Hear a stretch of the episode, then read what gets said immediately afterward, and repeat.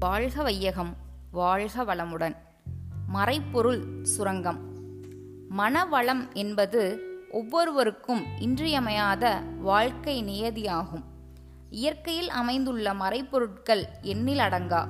அவை யாவும் உடலுக்கும் உயிருக்கும் இடையே உயிருக்கும் மனதுக்கும் இடையே மனிதனுக்கும் மற்ற உயிர்களுக்கும் இடையே ஒரு மனிதனுக்கும் மற்றொரு மனிதனுக்கும் இடையே தனி மனிதனுக்கும் சமுதாயத்திற்கும் இடையே மனிதனுக்கும் விரிந்த பேரியக்க மண்டலத்துக்கும் இடையே மனிதனுக்கும் மற்ற பொருள்களுக்கும் இடையே மனிதன் மனதின் மூலமே வெளிப்படுகின்றன.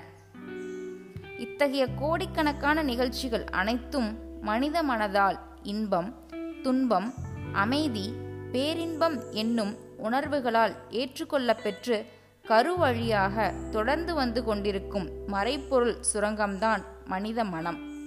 மனித மனத்தின் தொடக்கம் எல்லாம் வல்ல காலம் கடந்த எல்லையற்ற மெய்ப்பொருளே ஆகும். அதன் இயக்கங்கள் பேரியக்க மண்டல உணர்வுகள் அனைத்தும் ஆகும். அதன் முடிவோ உலகில் வாழ்ந்து கொண்டிருக்கும் மக்களுடைய மனமேயாம். இத்தகைய பேராற்றலுடைய மனதை பெற்ற மனிதன் அதன் மதிப்பை உணர வேண்டும்.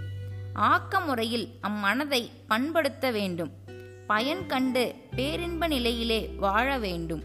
இந்த மதிப்புள்ள தகுதியை மனிதன் பெற ஏற்ற திட்டமிட்ட கலைதான் மனவளக்கலை. அருள் தந்தை வேதாத்ரி மகரிஷி.